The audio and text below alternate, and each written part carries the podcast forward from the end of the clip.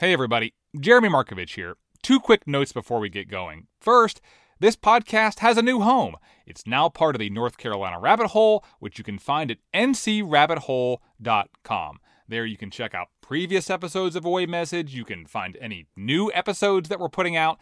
And if you like this podcast, I think, no guarantees, but I think you will like my weekly newsletter. It is about weird North Carolina stuff. Comes out every Thursday. It is free if you want it to be, and you can sign up at ncrabbithole.com. Second, this episode was produced during my time at Our State Magazine. Now, I happen to think that most of it still holds up, but some of the promo codes and websites that I mention may no longer work. Okay, here's the show. Here's a question What is the most remote place you can think of? Give it a little bit of thought. Picture it if you can. Close your eyes if you have to, not if you're driving. All right, got it? Now, think about what makes it remote. Is it far away? Hard to get to? Is it a place you've never been? How about this? This place you're thinking of? Is it in this country? How about, is it in this state? And finally, what if you told me about this place? You think I'd agree with you? In fact, if you and I were sitting here talking, do you think we could even agree on what remote even means? I should introduce myself here. My name is Jeremy Markovich. I'm the senior writer for Our State Magazine, and my job is to think about what makes North Carolina special, and then go there and then write about it. A few months ago, I thought to myself, what is the most remote spot in this state? I couldn't really come up with one good answer, so I went online and just asked. Some people mentioned mountaintops, islands, the bottom of a gorge, a bend in the river. One person talked about going down a road, which then led to another road, which then dead ended. Some people called entire counties remote. A guy said that he knew one place was way out there because the only gas station nearby closed at 8 o'clock. One person talked about a cabin with no electricity or hot water. Another person had a suggestion and then said, You know, I don't know if this is remote enough. That one question I asked generated 103 responses. My point is, North Carolina has a lot of remote places, and so I thought, what would happen if I tried to visit as many of those places as I could? Because you know how people say, oh man, I need to get away? I'd say that a lot. I don't really know what I mean by that. It's just a thing I say when I'm stressed out. But maybe if I did this, I could figure it out. That it wouldn't just be some empty phrase. That I could actually know what does it mean to get away.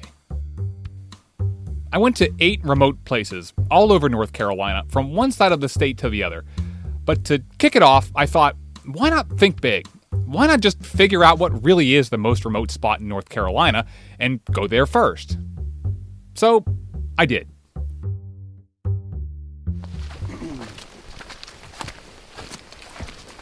It took me a day and a half to get there in the pouring rain, and only after we had reached our final destination, only then, only then, did somebody ask the question that maybe we should have asked in the first place.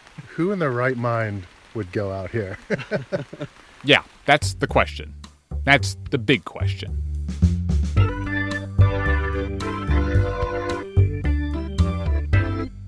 Welcome to Away Message, presented by Our State Magazine, a podcast about what you find in hard to find places.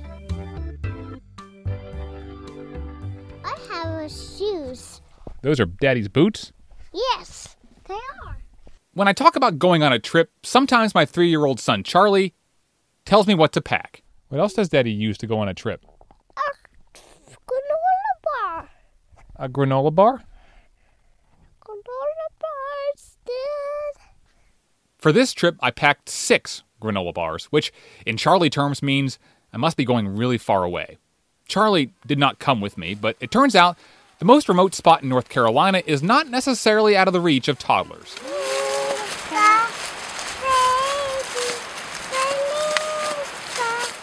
That is video of a two year old girl singing Baby Beluga while riding in her mom's backpack deep in a forest.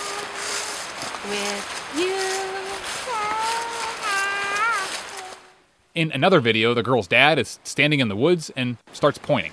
This is a 360 degree panoramic view of the North Carolina remote spot, and now you're looking north.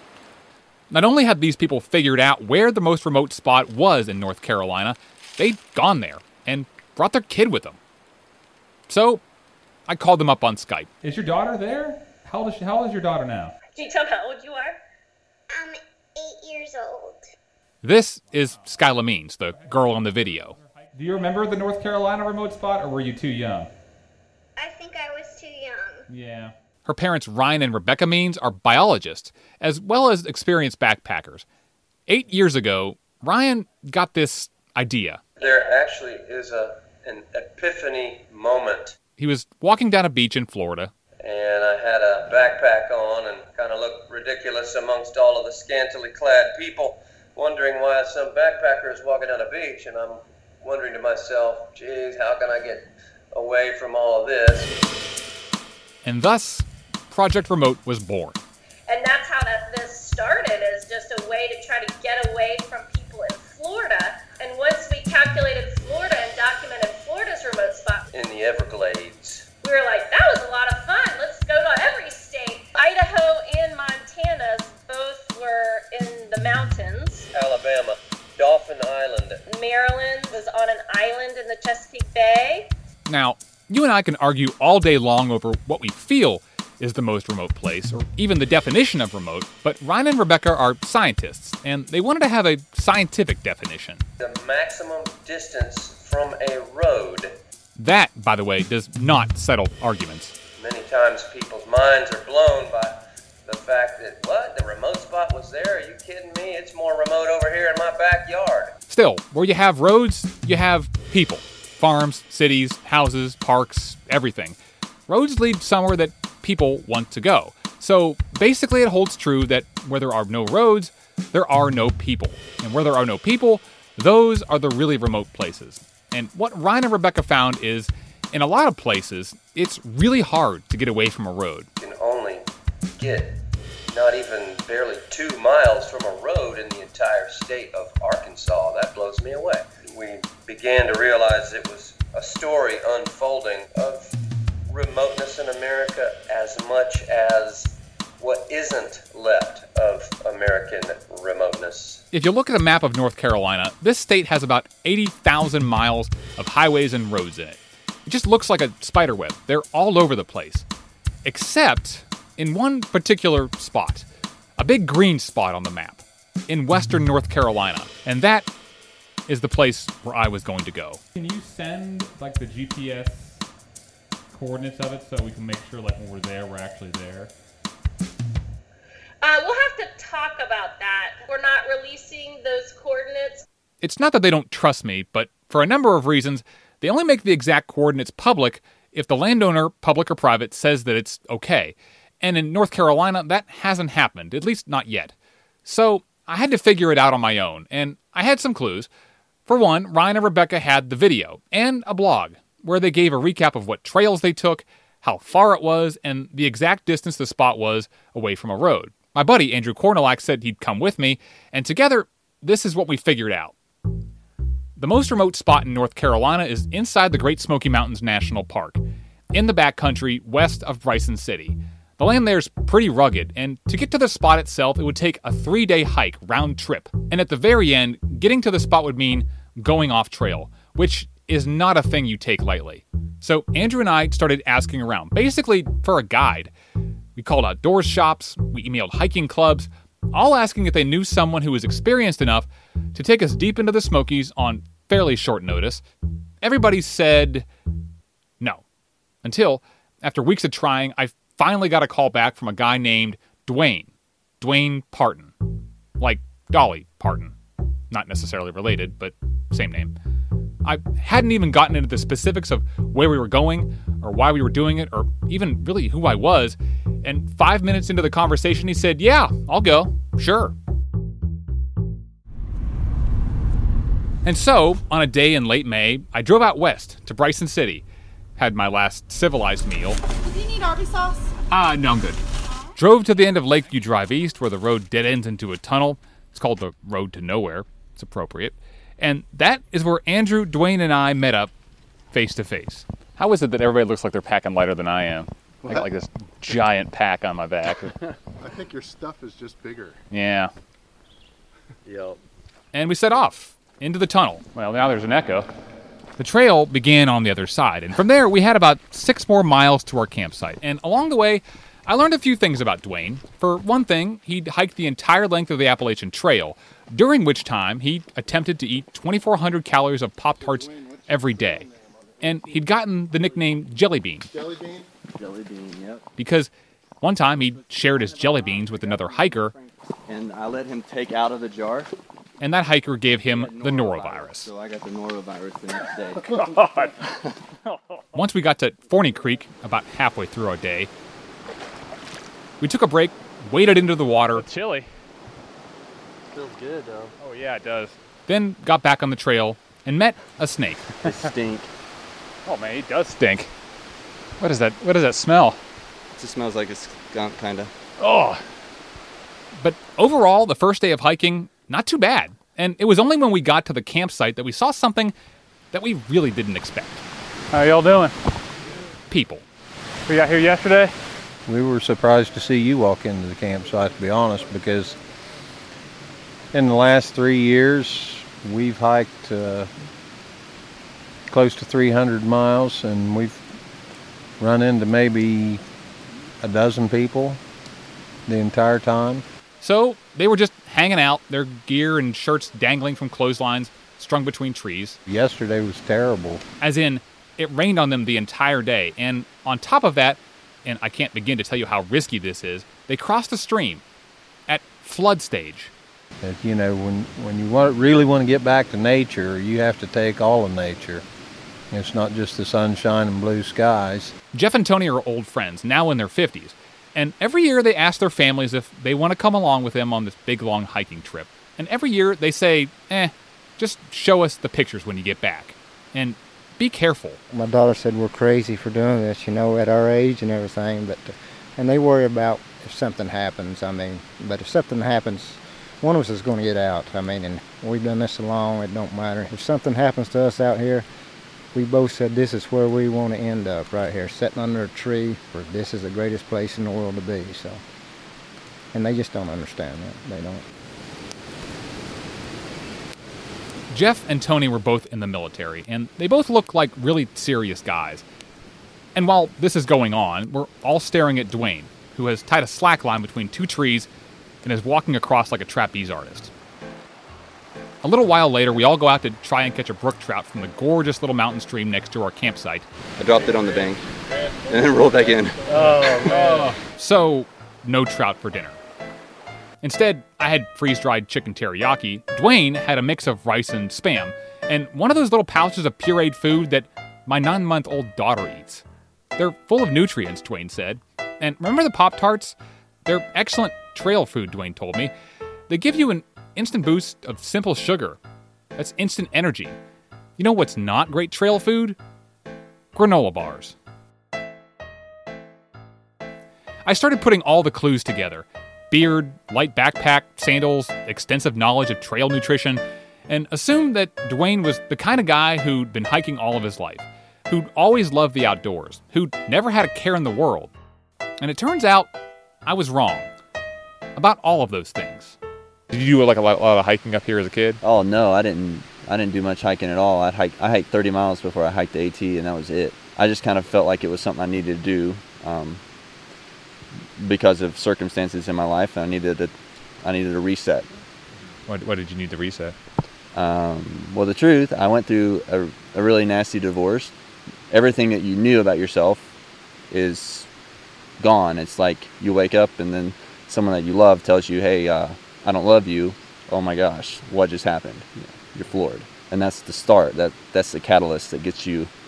Well, I need to I need to fix it, and not that you can fix that, but there's something in you that gets broken in that, and you need to make penance with it, if that's the right word, reconcile. After that, he decided to hike the Appalachian Trail. I turned 30 when I finished. The day I finished, I turned 30. So you, I mean, that's that's like hitting two major life goals at, like in the exact same day. Yeah, yeah. As soon as I finished the AT, I came back to Bryson and uh, sat for seven months. Kind of got felt like I was getting stagnant. And that's when he realized I'm a web developer. I can work from wherever I want. So I decided I was going to take a drive to Alaska because that was as far as you could drive in the U.S. Spent seven months in Alaska, hanging out in Anchorage, hanging out in Fairbanks. Drove to Dead Horse. Spent the summer in Montana. Then I drove back to Alaska and spent a month in Oregon. And then I drove back to North Carolina, and now I'm here. What did you learn about yourself after doing all that? I don't know if it's like anything specific. You just more like you feel more confident in who you are. Like if singing is your example, you know, maybe my voice is just never meant to sound like someone that can sing really well and just coming to grips with that. Like that's just who I am and that's okay. Like having peace with just being who you are instead of trying to be someone that you're not, I think is a pretty big part of being alone.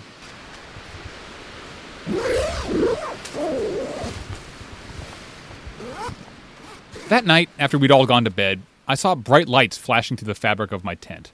Must be a flashlight, I thought, or maybe some heat lightning. But then Dwayne came over and told me to come outside. Where are the fireflies? They were the brightest fireflies I'd ever seen. Oh, I see them. They're just like. Like right there. It was an illuminating end to an illuminating day.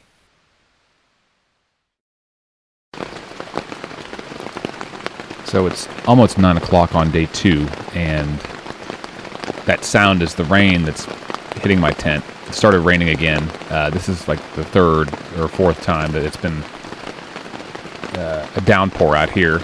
Also, this tent is very old, so it is not quite as waterproof as I would like.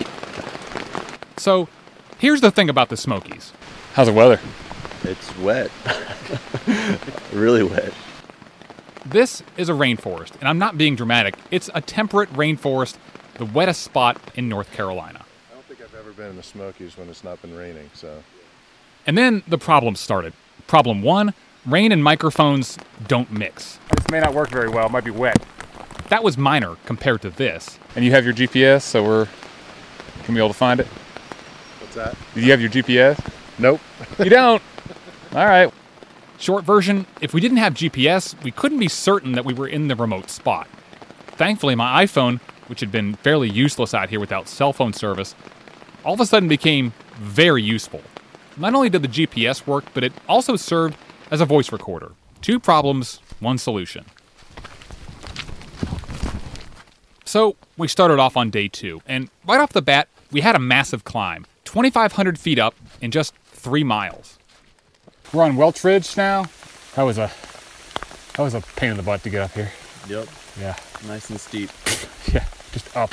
It's still a pain in the butt. And then, after about a mile, we got to the point where we had to leave the trail behind. If we start making our way down the hill there, I think we'll hit it.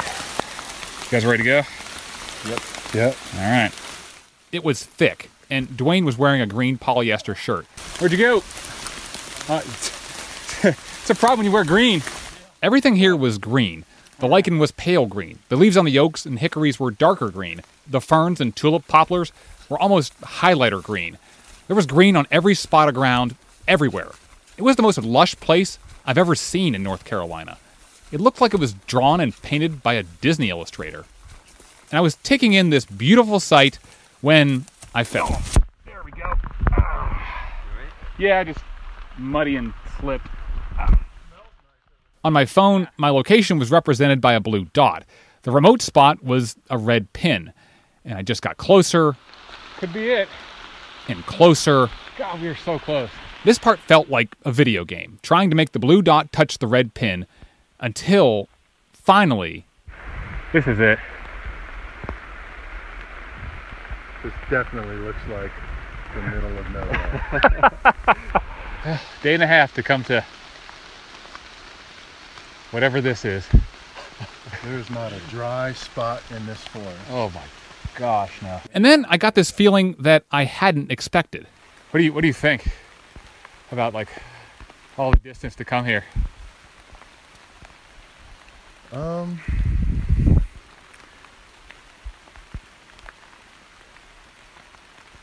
You're like, where the heck did you lead me? yeah. Who in their right mind would go out here? Nobody. You know that feeling when you tell your friends that a party is going to be awesome, and then you all get there and it's not awesome? That's the feeling I had. What do you What do you think about about this.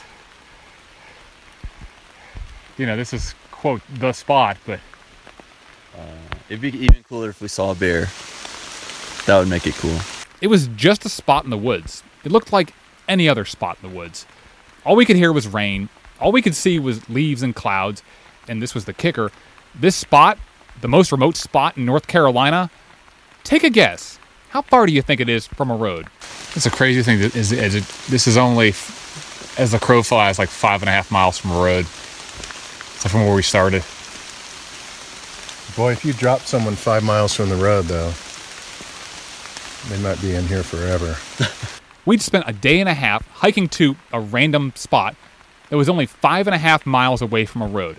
It felt anticlimactic. This was as remote as I could get, as far away as I could get, and I didn't really feel any different. I figured we'd stay here for a while, but it was rainy and wet, and 15 minutes later, I say we take some pictures and start moving. Yep. I'm good with that. You good with that? I'm good with that. All right. All right. And I thought that was the end of the story.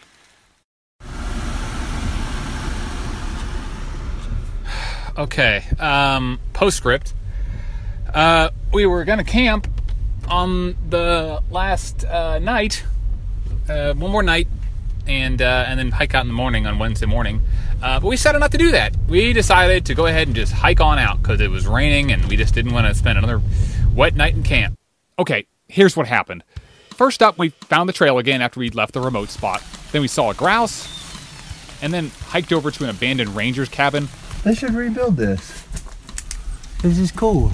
The rain was not letting up, so we called an audible and hike all the way out. A nine mile day turned into a 16 mile day with soggy gears and heavy packs. And with every last ounce of energy we had, we got out just before nightfall. We started at the tunnel and we ended at the tunnel, and literally at the very end, I cannot tell you how much I was looking forward to walking toward the light at the end of the tunnel. It is the worst cliche, but literally, um, I walked toward the light and it was good.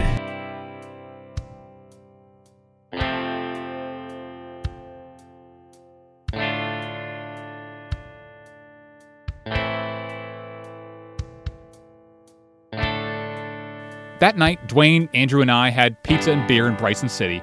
By then, the rain had let up, and you could see wispy white clouds hanging among the green mountains. And I remembered what Dwayne had said about his reason for coming with us. Even though I was on the trail for so long, I kind of for, I've forgotten what it feels like to be on the trail. So you come out and you set up camp, and you're walking around in the woods, and there's no no internet to distract you. It's kind of like, oh wow, this is this is kind of nice. Like like oh wow, this feels good. I forgot how good this feels. Remote isn't always a place. Sometimes it's a state of mind.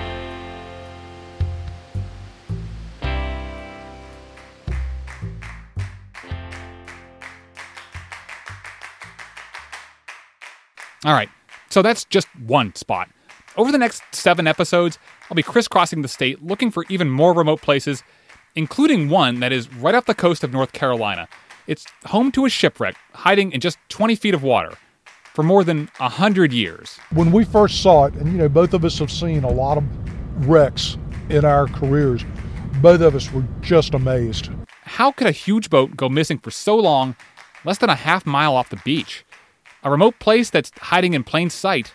That's coming up in our next episode. Away Message is produced, written, and edited by me, Jeremy Markovich. Our digital manager is Andy Busum, our music coordinator is Rosalie Catanoso, and our editor in chief is Elizabeth Hudson. Our theme song, which you're listening to right now, is by The Collection, a band from right here in Winston-Salem, North Carolina.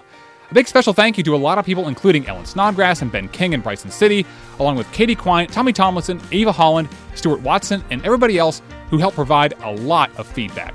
If you'd like to see some pictures from this trip and learn more about Project Remote, you can head over to our website, away.ourstate.com. This podcast is a production of Our State Magazine, celebrating North Carolina for more than 80 years. If you subscribe to our show, we would love it if you subscribe to our magazine. It is gorgeous, all about North Carolina. If you want to get a, a few issues on the cheap, head over to ourstate.com, click trial under the subscribe tab. You can get three issues for five bucks. And if you like what you hear, make sure you give us feedback and a good rating on iTunes or wherever you get your podcasts. It'll help other people find out about the show. And one last question this week Who names their kid Dwayne? The answer a guy named Wayne. And I was driving to Murphy. I saw a sign for Wayne Parton. Is That's that that's your dad? I'm like, well, they're Dwayne and Wayne. I'm like, there's no way that that could be a coincidence. So, No, uh. and a brother named Blaine oh man. So Blaine, Dwayne, and Wayne, and Landon. and Landon. How did Landon get away from all that? Well, Landon was supposed to be named Zane, but my dad said no more Ains. So that's how. We're heading back out to another remote part of North Carolina. We'll talk to you again next Thursday.